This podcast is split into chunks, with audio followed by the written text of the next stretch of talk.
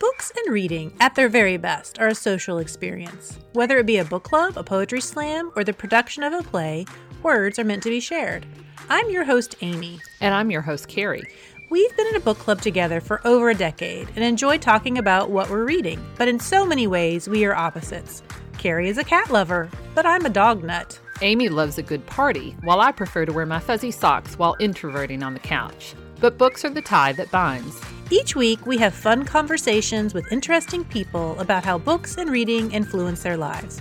We will find out what books are on their nightstands and ask them about five things that make them who they are. We invite you to learn more about the many perks of being a book lover. November eleventh is a day on which we celebrate and honor veterans. It was on the eleventh hour of the eleventh day of the eleventh month that the armistice to end World War One occurred. Although the Treaty of Versailles was signed in June of nineteen nineteen, the temporary end of hostilities had happened six months prior. Of course, veterans have long played a central role in storytelling and literature. Homer's Iliad and the Odyssey tell the stories of men in the midst of battle and what happens to them once they're off the fields. From Ireland to India, war and the warriors who fight them have been integral to the stories that have been passed down through time. Shakespeare, too, in his works, has examined the humanity of soldiers in all its various forms. Kentucky Shakespeare started an outreach program five years ago called Shakespeare with Veterans, which is like a reading club, theater troupe, and support group all rolled into one. We have two guests this week. First, we have Amy Attaway, the Associate Artistic Director of Kentucky Shakespeare, who also runs the Shakespeare with Veterans program. Then later on in the show, we will be joined by Stephen Montgomery, who is a Vietnam veteran who served in both the Army and Navy and was a career officer until his retirement several years ago. He is a member of the Shakespeare with Veterans group. General George C. Marshall once said, "The soldier's heart, the soldier's spirit, the soldier's soul are everything."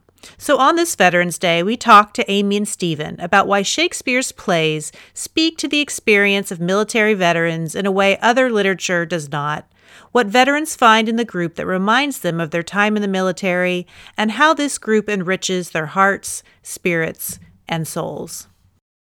This week, our guests are Amy Attaway, who is Associate Artistic Director at Kentucky Shakespeare, and also the Director of one of their programs, Shakespeare with Veterans. Uh, she joined us today along with one of her colleagues in that group, Stephen Montgomery, who is an Army veteran and a member of Shakespeare with Veterans. So we're very excited to have both of them here with us today. So Amy, tell us a little bit about Shakespeare with Veterans. What is that program? Absolutely. Happy to virtually see you both. I know. So Shakespeare with Veterans is a program of Kentucky Shakespeare. We have a, a bunch of different programs where we use Shakespeare as a tool to serve a population out in the community. But Shakespeare with Veterans is by far the longest standing and I think most exciting. We started the, the program about five years ago with retired Colonel Fred Johnson, who worked with the Fund for the Arts and was a big part of the arts community for a long time. And he went to see a performance of Shakespeare Behind Bars, which is a prison program that was started as a program of Kentucky Shakespeare and is now its own nonprofit.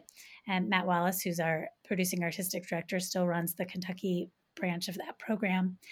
And once a year, the public is able to go out and see performances there. So Fred went and saw a performance, um, was really impressed by it and impressed by the program.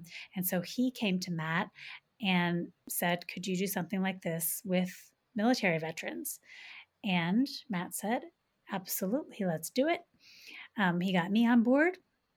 And we started with one meeting a week, opening it up to any veteran who wanted to come. We partnered with the Louisville Vet Center, which is on third Street downtown. So it's men and women from all wars in living memory, people from all branches of the service, from all ranks. We have everybody from uh, infantry soldiers to brigadier general from the Air Force.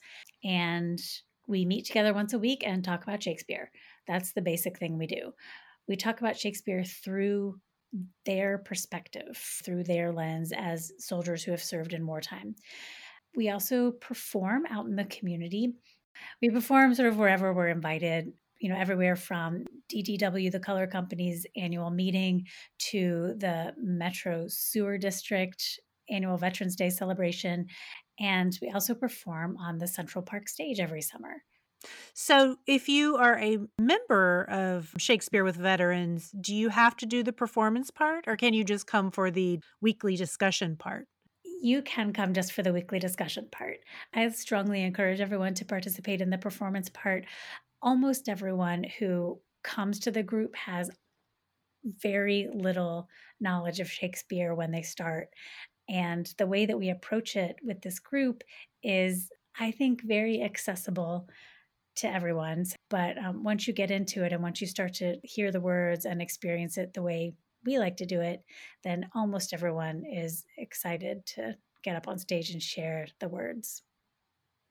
So how do you all go about deciding what text to do? Is that something that you decide, or is that something that's a, a group decision? Both. The way the meetings go is that we start out usually with some kind of opening question. You know, I usually will ask something like, what's the most important thing you learned in your basic training? Or tell us about a time when you missed home the most. But that usually gets us talking at the beginning. And then at the beginning, we usually will play a game, like a theater exercise kind of game. And then I would bring in a piece of text, a monologue usually, usually in verse, and we would read it together in the circle and figure out what it means. Basically, read it word by word, line by line, and talk about what it means, and not only what the words mean, but what it means to them. Like, what does it evoke for them? When we started, I brought in several pieces that were directly related to wartime and to soldiers. Shakespeare writes a lot about wartime and soldiers, so it wasn't hard to find great pieces. But we also had some of the best conversations that we've ever had in the group around pieces that had nothing to do with war. Like Shylock's speech from The Merchant of Venice, the "If you prick us, do we not bleed" speech um, has been a, a touchstone for us as we go along. But also speeches like Saint Crispin's Day from Henry the Fifth, is, which is sort of our, our rallying speech that we keep coming back to. When we do performances, we usually will choose one play, and I'll edit it down to about an hour. And we come to that through consensus. I bring in pieces, we talk about the plays they're from, we see what everyone gets excited about, we talk more. Is if anyone has a big passion for the play, then they'll make a good argument for it, or if it seems relevant to anything that we've been talking about in the moment or in the group or people's personal experiences, then maybe we'll gravitate toward that one. But we decide as a group what we'll do for the big, long pieces in the summer. You know, when you first started, I mean, it was a new program, but when somebody new comes to the program now, it, how does that work? Because now that maybe you have some veterans, quote, of the program, it, is that weird getting a new person in and getting them up to speed, as it were? That's a great question. A lot of the people that are in the group now have been in the group from the beginning. So we've been together, uh, a chunk of us, for five years. And so the group has evolved from how it began to really being a tribe, as we call it, a, a unit outside of the military. We take care of each other and check in on each other and know each other's stories really well and know each other's strengths in terms of performance, I think. But so when a new person comes, it's exciting because then we everybody gets to tell that new person what we're about. One of my favorite things to say in the group is that there are no wrong answers in Shakespeare, which is so counterintuitive to how most people approach or think about Shakespeare. You know, like you have to do the meter and it has to, and it rhymes and you have to do the historical research.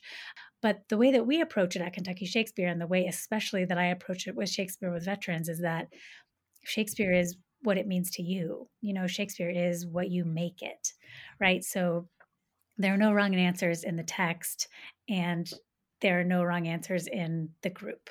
In the circle, we trust each other and keep each other's confidences and support each other, no matter if it's your first time or your fifth year.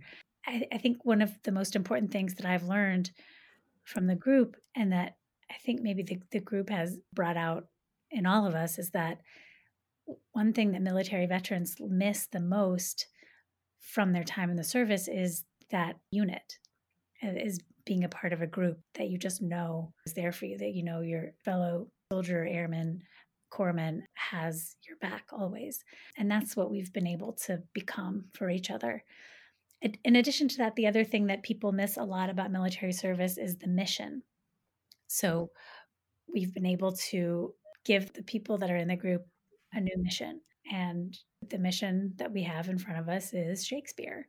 We have the mission to get the play ready for the summer. We have the mission to reach the community, to help bridge the military-civilian divide, to support each other, and to always show up for each other. I'm wondering how many people are in the group, and was it something that started out sought after from the beginning, or did it take a while to build up your membership from word of mouth at the Veterans Center? Yes, both things. Right now, I'd say we have about fifteen core members. Some of those people who I'm calling core members right now are fairly new to the group, like the last six months or so, and some of them have been there since day one. And one of the most important things that Fred was able to do, our co-founder, was bring in all the people that he already knew, uh, you know, and so people who might be skeptical about Shakespeare would say, oh, well, Colonel Johnson's doing it, so let's go check it out.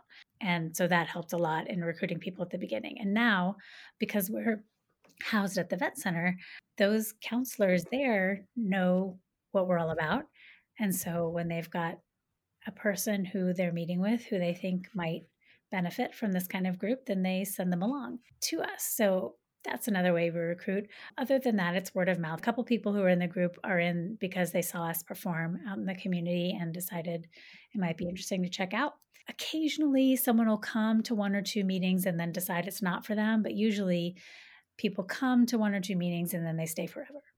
Do you know what it was about the Shakespeare program that Colonel Johnson thought would be good for veterans to experience? You explained a lot of reasons why veterans come and want to stay. I'm just wondering what he saw in it from the beginning, because to me, it's not the first thing that comes to mind. And so I'm just wondering if you know his thought process with it.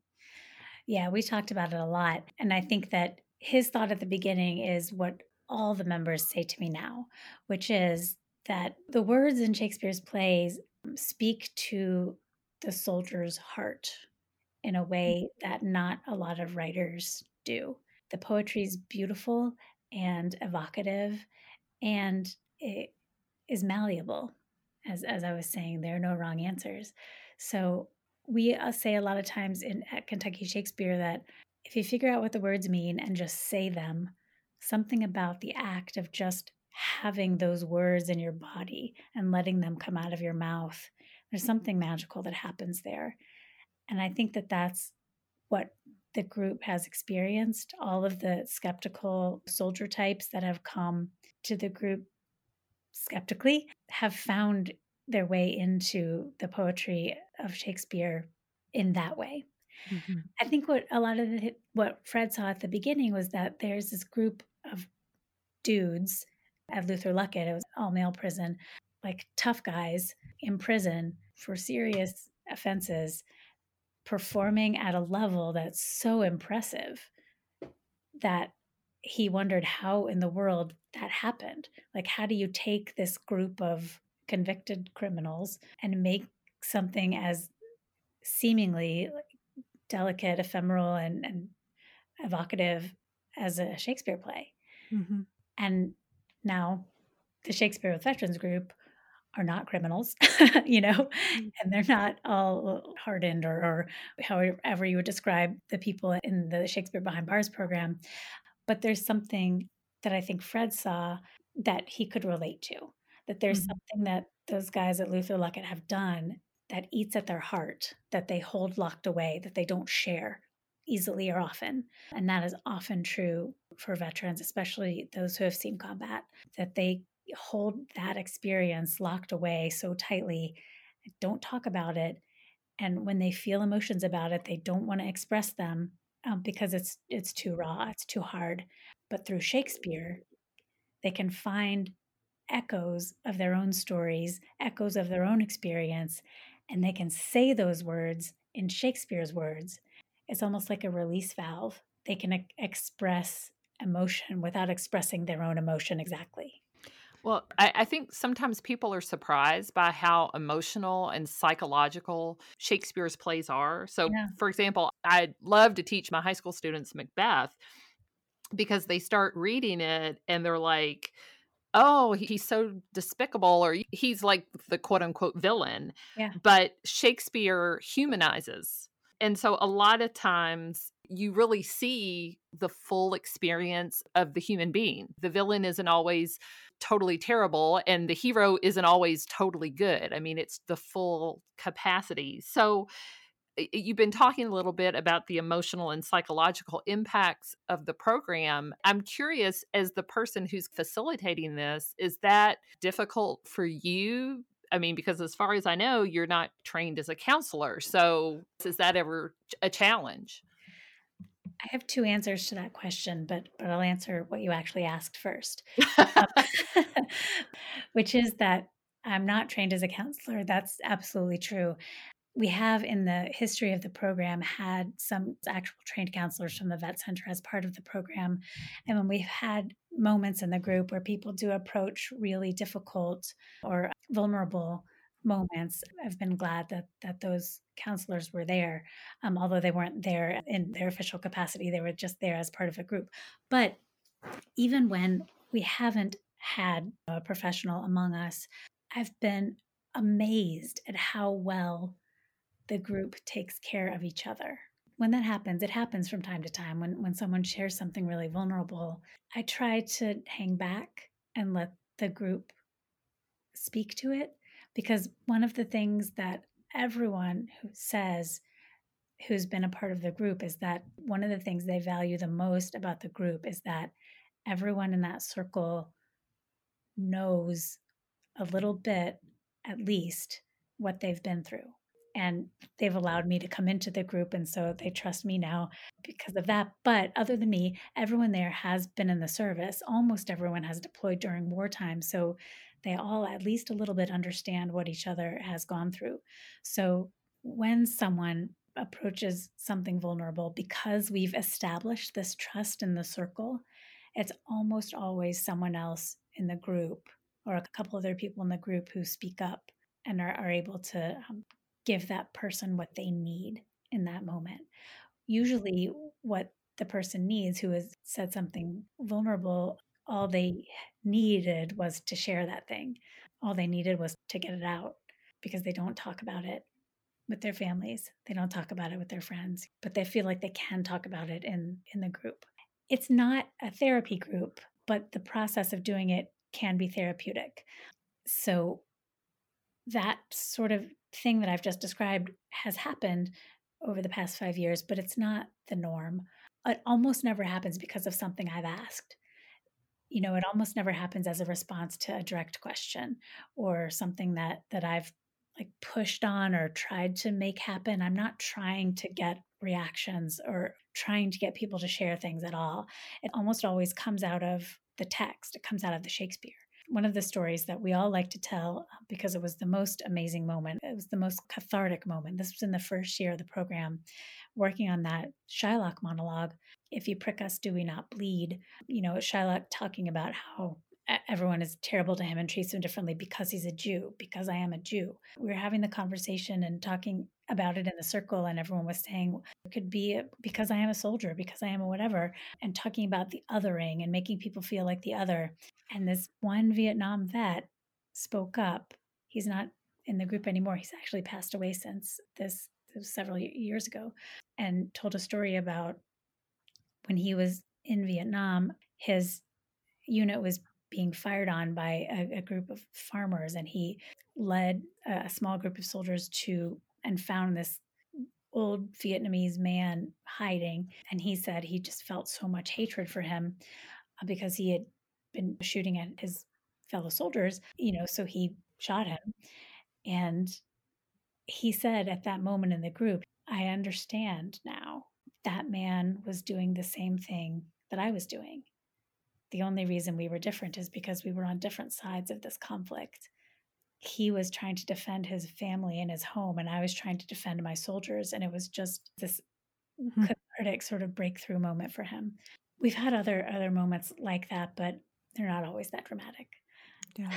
I really wanted to make sure that I pointed out that how much I've learned from being a part of the group, so many things. But one of the most important things is that when when you said villains aren't aren't just villains and heroes aren't just heroes, we've gotten into so many great debates in the group about whether Prince Hal, Henry the Fifth, is a good guy or a bad guy, you know, and we're pretty solidly in, in factions about it. There are people on Falstaff's side, you know, and people on, on Prince Henry's side. You know, people are like, how could he betray his friend Falstaff when he kicks him out of the country at the end, um, Henry the Fourth.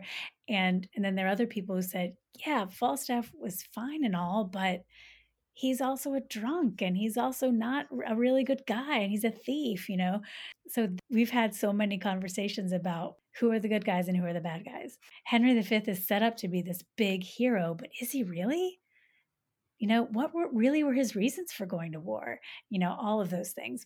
So in directing the history plays, the, the Game of Kings for the past four years, I've learned so much about the soldier ethos and um, so much about warfare from these people in this group that it really fundamentally changed how I approach those plays. Interesting. one hundred percent. No question. They are teaching me so much. I'm grateful to be among them every Thursday. I'm wondering, how has the program changed over the, the years? And are there things that you'd like to do with the program that you haven't been able to do yet? So when we started the program, uh, it was a long time ago, and it was actually even before I was on staff at Kentucky Shakespeare. It was just like a freelance teaching gig for me. You know, sure, I'll do this, whatever, veterans, cool. You know, and Kentucky Shakespeare didn't know what was going to happen to it either. So we went in and we did a couple of, this is what it could be like, and and it, and people were into it. So we did a little more.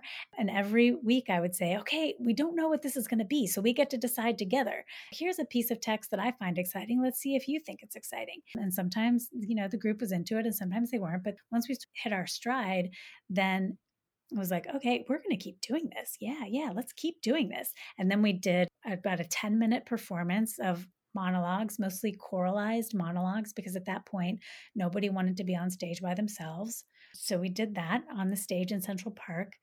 It was great, transformative for a lot of the people that were in that group, really exciting for me.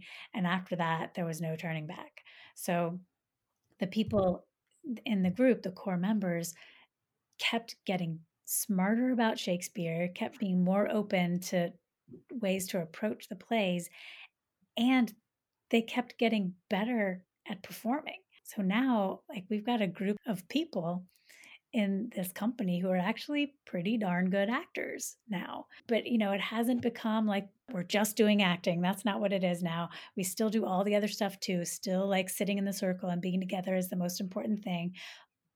But there are some people in the group who really have taken to this, the performing part of it. And a lot of people in the group are really good performers now. And we have now a shared vocabulary, and and yet we're still completely welcoming to new people. This current global pandemic has changed things, thrown us for a loop a bit. We were on a good trajectory with doing longer and harder plays every year. Two years ago, we did Henry the Fourth, part one. And then last year we did Macbeth. And this year we were going to do Henry the Fifth. And that was a big deal. You know, it was cast. We had started rehearsing it. We had our cutting. Bum, ba, bum. Then March happened. So just like the rest of Kentucky Shakespeare's season, it's put on hold until next summer. We're still going to do it, but next summer. So we haven't expanded in numbers a lot. And that's something that, that I'm curious about trying next. I wonder if we branch out to different locations. I wonder if we try some sort of one-off type sessions, or, you know, shorter sessions rather than come, you know, give us every Thursday night for the rest of your life kind of sessions. Um, because that's what it is now. We, every Thursday night for the rest of our lives, we're going to be together. But, you know, to to try to get new people interested in Shakespeare in different ways, new veterans, because I do think there's something about Shakespeare, the act of saying Shakespeare's words and the act of approaching the stories and the universal themes that can be really healing, specifically for military veterans. So I'm interested in expanding in whatever way we can.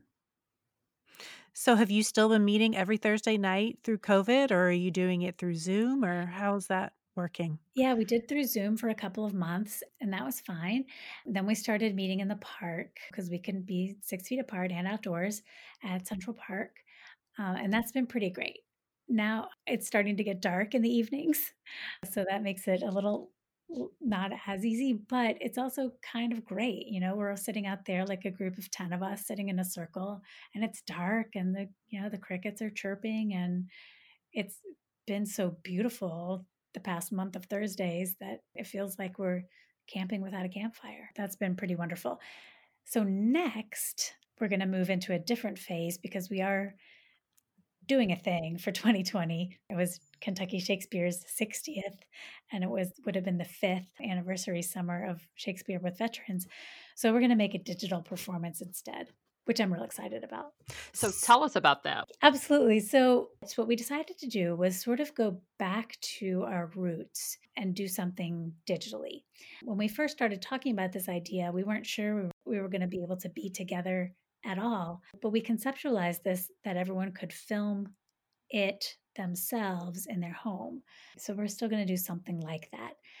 So everyone in the group who wants to is going to perform a piece of Shakespeare text that somehow relates to a story from their time in the service. Not literally, mostly, but something that re- relates somehow thematically. Um, everyone's will be different. And almost everyone is going to do it. And then I'll edit it all together and we'll have a full piece of people telling their stories and talking about a piece of Shakespeare text that they've found resonance with. That's that really sounds cool. Very cool. Especially for Veterans Day. That's a perfect project for Veterans Day. I hope so. Yeah, I think it's going to be pretty great. If there are veterans out there who would be interested in participating in this program, what do they need to do to get involved? Yes, I hope so. I would love to have more people. We're all very nice. We're a very nice group. On the on Kentucky Shakespeare's website, kyshakespeare.com slash vets, or you could just click around on the website and find it. There's information about the program, and including our meeting times and how to get in touch with me, which is Amy at kyshakespeare dot com. So any veteran out there, any age, any gender, any branch of service, any rank, whether you deploy during wartime or not, email me. And I'll tell you where we're meeting. And if somebody who's not a vet just wants to see the Veterans Day film that you're piecing together, how will they find that? Would that also be at the Kentucky Shakespeare site? Yeah, well, we're going to blast it out on social media. It'll be on our Facebook page and our YouTube page, um, and also on, on the kyshakespeare dot com website also. So if you want to visit our Facebook page, um, it's just Kentucky Shakespeare on Facebook, then you can see everything we've got going on, including this Veterans Day program. Now we're joined by Stephen Montgomery by phone, and he is a member of the Shakespeare for Veterans group. So Stephen, tell us a little bit uh, about you and, and how you got involved with Shakespeare with Veterans. But I was in the started out in the Navy during the Vietnam era, and uh, had been out of the service for about ten years when I when I re-enlisted as an Army intelligence sergeant. So that's what I've been doing. I, re- I actually retired from the military in twenty fifteen, and while being screened by the V A, then uh, when I was in one of the clinics, I saw one of the uh, Shakespeare with Veteran flyers on uh, on the counter and picked it up and was reading it and sounded interesting, so I, I checked it out. Went down to the vet center, and that's sort of how it got started. Now, I didn't hadn't heard about it before, just saw the flyer and, and went down to visit. So I, I'm curious, you know, some people read Shakespeare and love Shakespeare. Did you have a background in, in English, or had you read Shakespeare's plays, or was it just more curiosity that got you? Uh, I'd say it was probably more curiosity. I was familiar with Shakespeare a little bit from high school and read a little bit. Of course, when I was in high school, there was other schools that had like senior plays that were Romeo and Juliet or Hamlet. You know, that kind of thing. You know, some of the big name Shakespeare plays. So I was familiar with it. but I had never been really involved in, in Shakespeare or Shakespearean language or, or anything like that. With Shakespeare for Vets, that it has to, happens to be one of those programs that the V A encourages, but we're not directly involved with. So, like I said, it was just more of a happenstance, more of a curiosity than, than anything else.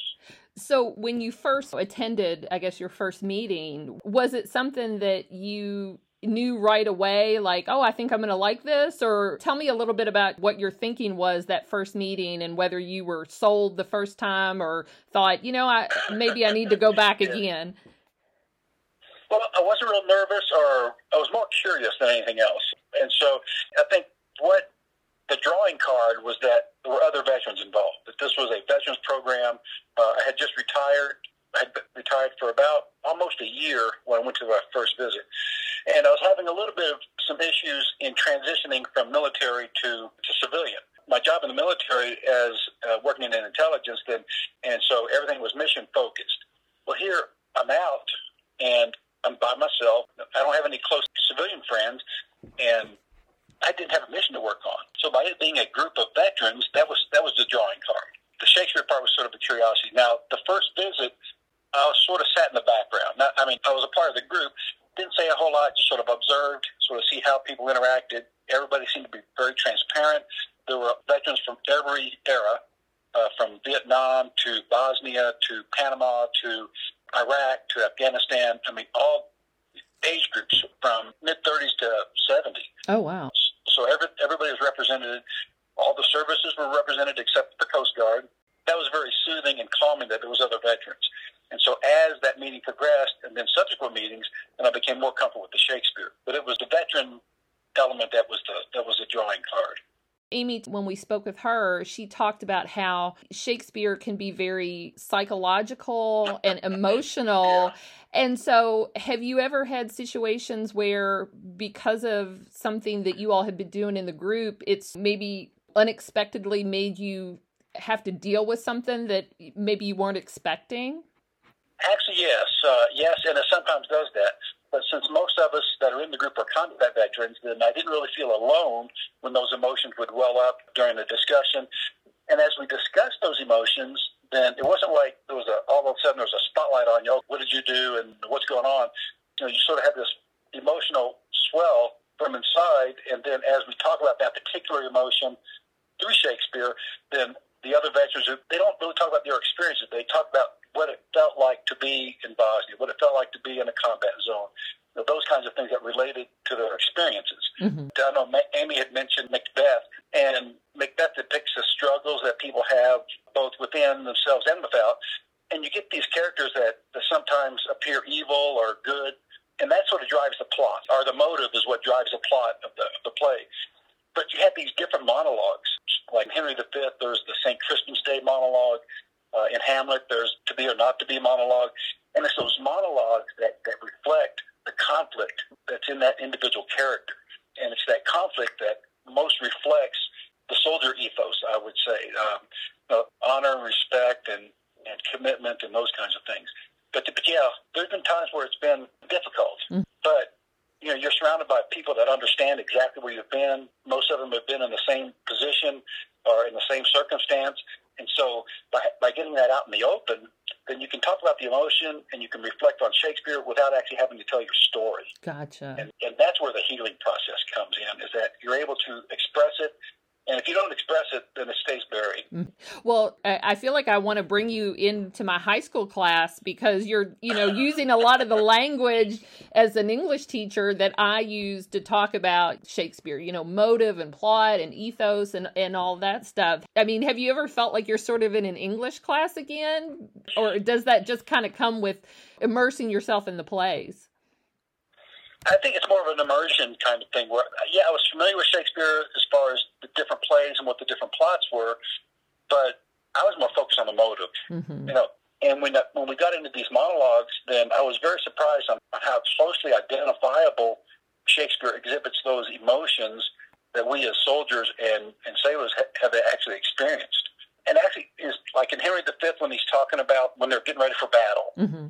You know, I got ready, you know, we had that battle in Afghanistan and, you know, we were shot at and we were shooting back. And, and you know, that's sort of what they were doing. You know, they may not have had M fours and grenades, but but they, they were still fighting each other. And so I, I think that's what the most surprising part was, was that was how much that we as military people can identify with those things that Shakespeare talked about, especially in those monologues when Henry the Fifth was talking about his internal conflict between, hey, guys, I know we're outnumbered, and I know we're outclassed, and I know we're outsupplied, but hey, think of your country, you know, the honor, and think of uh, you know, the courage, and, and if you don't want to be here, go on home, because we don't need you here if you don't want to be with us. If you're not going to die with us, we don't want you to fight with us.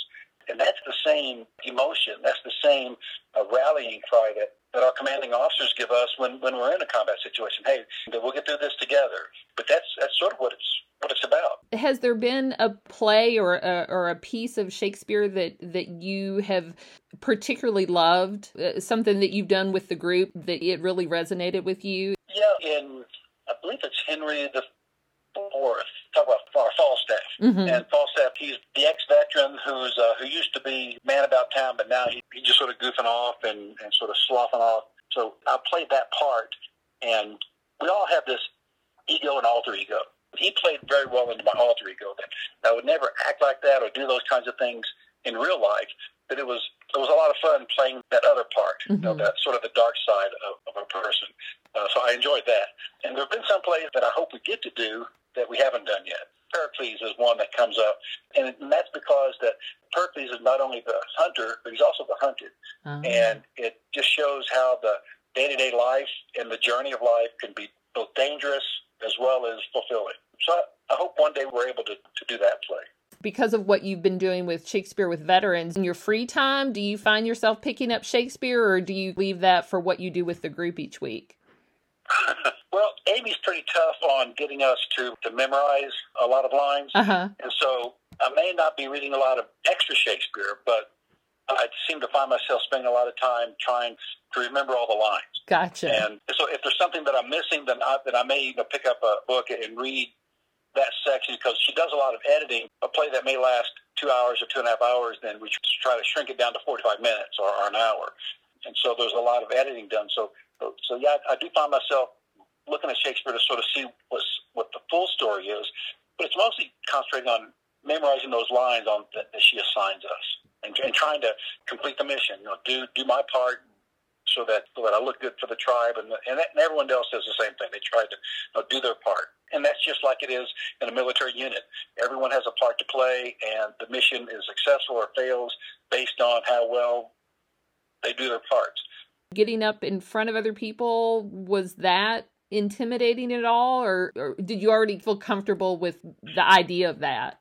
Well, in my military background, then, then I was accustomed to, to standing up in front of generals and colonels and admirals and giving briefs. Mm. So, you know, public speaking was a given in, in my role in the military. I know for myself, then when we're doing a performance, sort of don't even realize that the audience is there.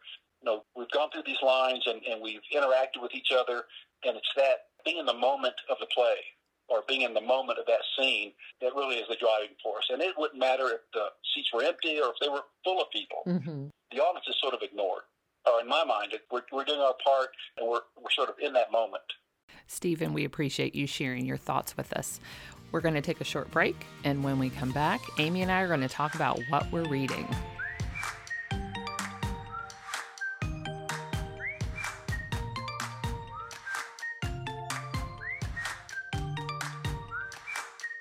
So, Carrie, so Carrie, it's been a long week and it's only Wednesday, but I want to know, what have you been reading? I reread a book because I'm going to be teaching it to my middle schoolers. It is called The Mostly True Adventures of Homer P. Figg by Rodman Philbrick. And it is a Newbery Honor book. I always try to pick Newbery Honor books. Just, I mean, there's lots of high quality children's books, but it, it helps narrow, I guess, the field down for me a little bit. So this is a book that I've used it in, in different ways before. So this book is set during the American Civil War. And there's a boy named Homer P. Figg. His father is dead. His mother is dead. And he and his older brother Harold, they're being raised, although that's generous, by their uncle, who makes them sleep with the pigs. I mean, it, he works them, he doesn't really take care of them. And his uncle essentially sells his brother into the Union Army, but he's underage. And so Homer says, I've, I've got to save my brother. Then it's the story of how he attempts to do this. So in the past, I have used this book in conjunction with a book called Across Five Aprils, which is by Irene Hunt. And that is another book that's set during the American Civil War. And so those are two books about that period. This time I am using the book because another book that I like to teach is called Nothing But the Truth by Avi. And it's all about what does it mean to be an honest person? And so because this is called The Mostly True Adventures of Homer P. Figg, it's also about what does it mean to lie? What is it? You know, are there some lies that are for the greater good? Mm. So that's kind of what I've paired this book with. One of the great things about this book is that it is full of similes. Even if you don't want to teach the whole book, there are chapters that are just chock full of similes. So if that is something that you want to have your either your student become aware of or your child become aware of, there are tons and tons and tons in this book. So it's a quick read, but it's got a, a story about two brothers. It's set during the Civil War, and it, it's got that whole like journey archetype. And you could even compare it to to the Odyssey so and, would- and all the things that he gets involved in. So would you consider it a war book? I know it's set during the Civil War. Yes, especially the end part, but it's not like overly violent. I mean, you really don't see the war until the very end of the book. I would say ninety percent of the book is about him just trying to reach his brother. It's mostly kind of an adventure story. Okay. More than it is a war story. So I would say that, you know, it, it does touch on the Civil War, but it's it's with a light touch, mm-hmm. if if that makes sense. Mm-hmm. So well, that's kind of fun that you talked about that book on Veterans Day. Yeah, you know, there's yeah, a little bit of a for sure, you know, military tie to it. Yeah, that's for sure. Cool. For sure. So what have you been reading? Well, mine's a little bit dark. Uh, so you have to remember, this is mid-October, and so I'm reading some darker things, you know, leading up to Halloween. But I just finished a book called I'll Be Gone in the Dark, One Woman's Obsessive Search for the Golden State Killer by Michelle McNamara. So there are many people who listen to true crime podcasts, and they love to binge watch true crime documentaries on T V. That's a very popular thing right now. And I'm not necessarily one of those people, but I do like reading true crime books. And I've particularly enjoyed several in recent years that I've read, including In Cold Blood by Truman Capote and Killers of the Flower Moon by David Graham. And each of these is creative nonfiction, where it's more than just facts like you would find in a newspaper article. There are elements of descriptive language or even the author inserting themselves into the story. In fact, in Cold Blood, Capote sort of makes himself a friend to the killers in order to get their story. And that really makes the story come alive. So in this book, I'll Be Gone in the Dark, it would fall into that category. And it, it's about the case, serial rapist turned serial killer that was active in California in the mid nineteen seventies to the mid nineteen eighties, called the Golden State Killer. He raped fifty people and murdered twelve people. And even as the book was being published, the case was still not solved. The book's published date was February of two thousand eighteen, but the killer was captured in April of two thousand eighteen. So as you can see, he tricked law enforcement and investigators, both professional and amateur, for upwards of forty years. Another thing that is tragic but interesting about this book is that the author, Michelle McNamara, died before it was published, about two years before it was published. She passed away of a combination of a heart defect and an overdose of drugs at her home. And she ran a very popular website called True Crime Diary, where she and other readers who are amateur sleuths would analyze and try to solve cold cases. But this case is the one that she was obsessed with the most. So the book combines chapters that she wrote for the book, and then in other chapters, they're written by her assistants based on her notes and excessive research that she did. And it's it's unusual in that way. She she worked extensively with law enforcement to help solve the case. So in many ways, this book is as much about her working on the case as it is about the case itself.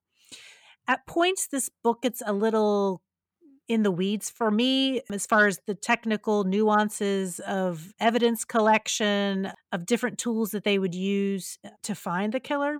And that, for me, was a strike against it.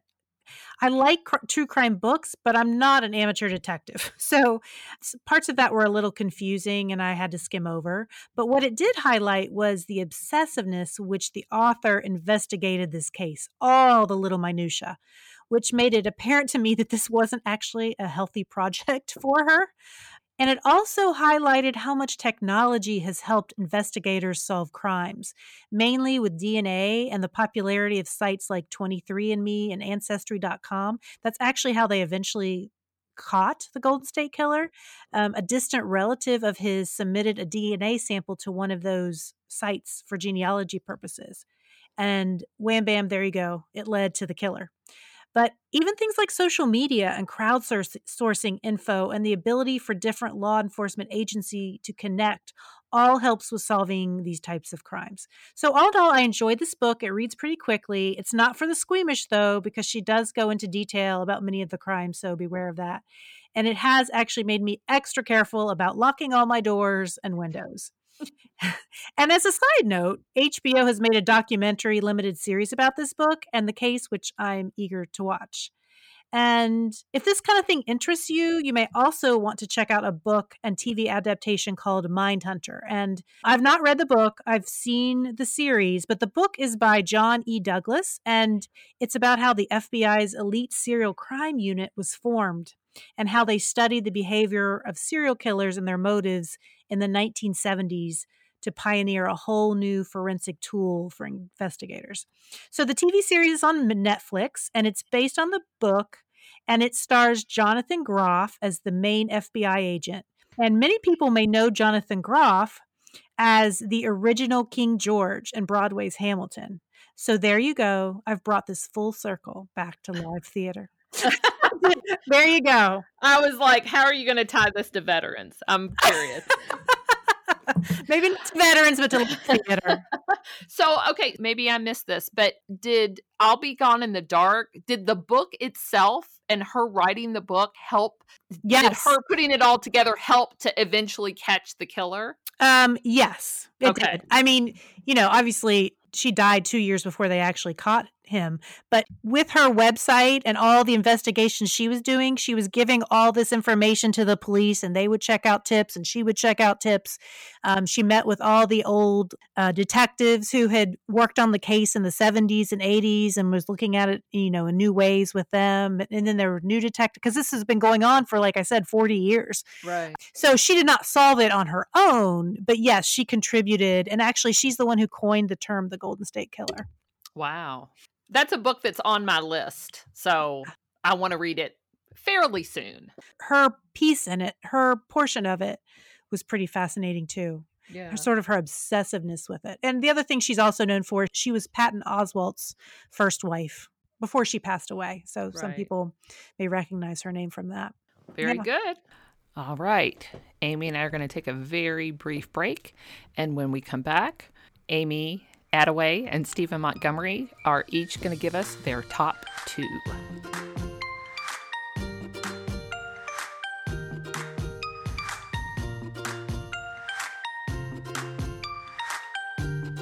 We are back with Amy Attaway and with Stephen Montgomery, and we're going to ask them their top two. So, Amy, some people have taken up new interests or hobbies during COVID as a means of relaxation or to cope. What's the top new interest or hobby you've developed in the last six or seven months, and what attracted you to this? I love this question for a couple of reasons.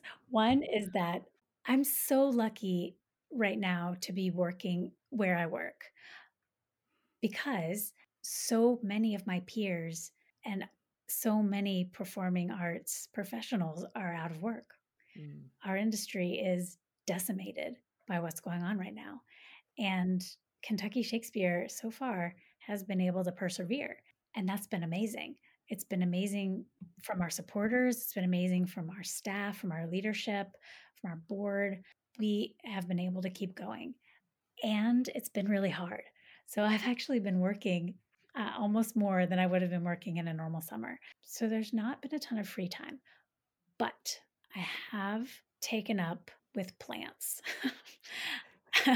I've taken up with plants. It's quite scandalous. So you, you've got a green thumb now is what you're saying? Kind of. I mean, so normally summer is my busiest time, right? I'm usually working twenty-four hours a day in the summer. And this year, as I said, I have still been working a whole lot, but I've been at home. So when I've got a break from rehearsal or a break from, you know, working on my computer, I can go into the backyard. So I did a lot of planting in the backyard this summer, which was lovely. But now I'm mostly obsessing over houseplants.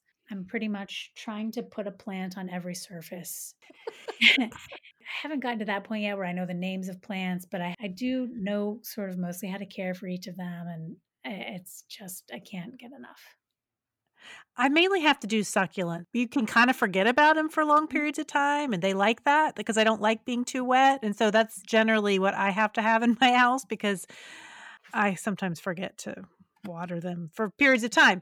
But now when you were doing stuff with plants outside, can we narrow it down to, was it like vegetables or are we talking like flowers and shrubs and things like that? Well, I've been through phases, you know, it's been, it's been a long pandemic, man. Um, been, I did a bunch of flowers in the spring and um, then I planted tomatoes. They're just now s- stopping producing. So tomatoes. And then I, I've moved right back to the houseplants. I could totally feel you on this because I bought a whole bunch of air plants. I'm fascinated by these air plants. What? What? Oh, air plants. You can totally ignore them. I mean, I spray them. Like I got this spray fertilizer st- thing. They don't need soil. Yeah, you they look kind of like spiders. Yeah. Uh, I'll gosh, send you some pictures in an email, but they are like super easy. And I think I have one, two, three, four. I have six now. Oh my gosh. And, and they're very minimal, right? So uh-huh. They take minimal energy, but they're also like visually minimal, yeah. Which I kind of like. Right. Okay. I'm fascinated. See, I'm yeah. a rookie. I'm still learning. All right. Your second question, Amy. So Kentucky Shakespeare created a unique form of play watching in October with Macbeth in the parking lot as a response to COVID and keeping audiences safe. So what has been the top most challenging or the top most exciting thing about having to re-envision play watching during a pandemic? I think that the top most exciting thing has been the way in which Matt Wallace, a producing artistic director, also directed this play, was able to respond to the moment thematically and logistically, and how the marriage of those two responses made this piece of art. He took the idea that how, if not addressed, this virus could sort of decimate our society and made this dystopian future Macbeth, and the reality that people need to stay away from each other and the actors need to be distant from each other as well. And so he took all of those logistical challenges and made this whole immersive experience for everyone so that while you were in your car waiting for the play to begin, you heard Scotland Underground radio, you know, on your car radio before the play started. So you begin to feel like you're a part of this world. And so this parking lot next to Joe Creason Park becomes this whole world of this play. And so it really was, I think, this like immersive and sort of transportive experience based on necessity and based on the moment, which was exciting. I miss live theater so much. So I'm so glad that you all were able to be creative and come up with a way to do a play, a live action play. I'm curious how we're going to listen to it in the car on our car radio. So it's just like a station that you took over? Yeah, sort of. Um, it's a very low frequency station. So you can only hear it, you know, within the bounds of the performance area. Well, if you keep your radio turned to that station and drive out, you'll get static or something else, you know. That's amazing. It's very, it's cool. Amazing. Yeah. Stephen, it's your turn, and uh, I want to ask you, what has been one of the top things that you have done in your free time during the quarantine that has been new to you?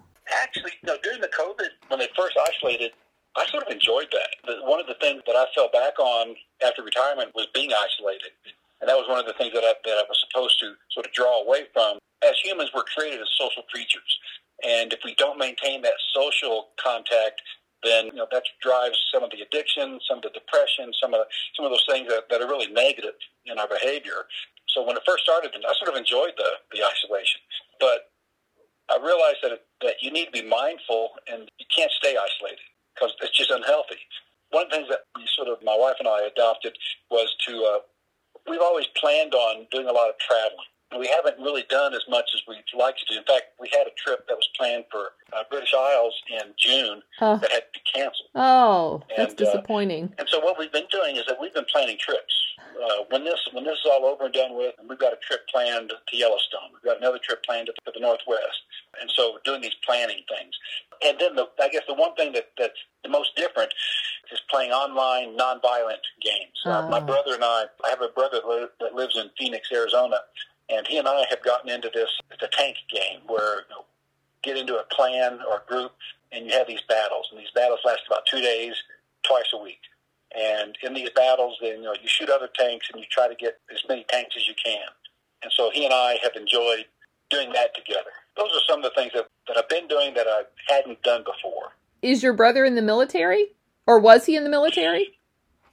Yeah, he, he was a short-timer. He was in for four years back in the eighties, I believe. Okay. And uh, he's about ten years younger than I am. So yeah, he was he was in the Army. So we do have a, a connection there. In fact, I've got another brother who is who's also in the Navy. All the guys in, in my family have, have been in the military. My two brothers, myself, and my, and my father. Oh, wow. That's very cool.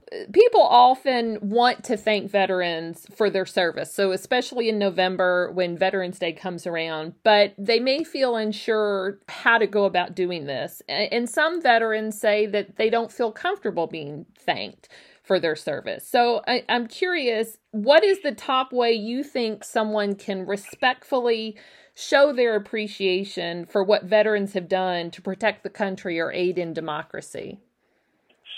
Well, you know, in fact, that topic has actually come up in our group, mm. in our Shakespeare group. And I think the answer to that question, it tends to fluctuate depending on maybe the mood of the veteran or the sign of the times, but there's not a, a definite answer. It used to be that when people would thank me for my service, then I would sort of reflect back on the things that, I, that had gone on or that I had done while in the service. Mm-hmm. And, and in the back of my mind, I think, well, would you really thank me if you knew, if you really knew everything kind mm-hmm. of thing? But I've had to stand back from that, look at their intentions through their eyes, that uh, that they see us you know, serving our country, uh, that very few people do. I guess one less than one percent of the population has, has actually served in any capacity. So I look at their intentions, and, and they're and they're coming from a position of thankfulness. Mm-hmm. So I've changed my perspective is that it's okay to thank a veteran for, for his or her service. But I think a greater action would be that we take what the veterans have done for our country, and we and we take that to heart. Not just thank the veteran, but, but take it to heart to where we start to treat each other with respect, and, and, we, and we, start to, we start to be constructive and make our country a, a better place to live, and begin to honor those things that represent who we are, at least what we would like to be as a country, such as respecting our flag and, and encouraging voting and, and the human rights and respect for our differences. I think we are not a perfect country, but I've been to a whole bunch of different countries, and compared to any other place on earth, there's not any place I'd rather be than here mm-hmm. in the United States. And so no matter what I have found in other places in the world, I can find the same thing somewhere in this country and probably better. And it's because of our diversity. I guess if I could say that if people, if they truly were thankful for what veterans have done for our country, then they would be more actively involved in making this a better place instead of being so divisive the way we are now. Mm. Now, I'll be upfront with you. I've, since the twenty sixteen election, I've not watched any news. I've not read any newspapers. The way I get information is either anecdotal or through conversations with other people, because it just creates so much anxiety mm. in that this isn't how I see our country. This isn't how it should be. Well, I am going to thank you for your service and for being a guest on our podcast. I really appreciate it. I appreciate the opportunity. I, I think through Shakespeare, then, then I've been able to be more open, to be more transparent, to form a tribe with other veterans and to be more open about, about my emotions and my experiences. And it's all been because of Shakespeare. So I really appreciate the opportunity to be able to, to share that with you guys. Thanks for joining us today. For show notes for any episode, please go to our blog site at w w w dot perks of being a book lover dot com. Follow us on Facebook at Perks of Being a Book Lover and on Instagram at Perks of Being a Book Lover Pod to see what we're up to and when new episodes air. If you enjoy our show, spread the word and leave us a review on Apple Podcasts. That helps other listeners find us. Finally, a huge thank you to Forward Radio one oh six point five F M, a grassroots, community-based radio station in Louisville, Kentucky. You can find our show there, live or in archives, at forward radio dot org, Spotify, Apple Podcasts, Google Play, or wherever you listen to podcasts.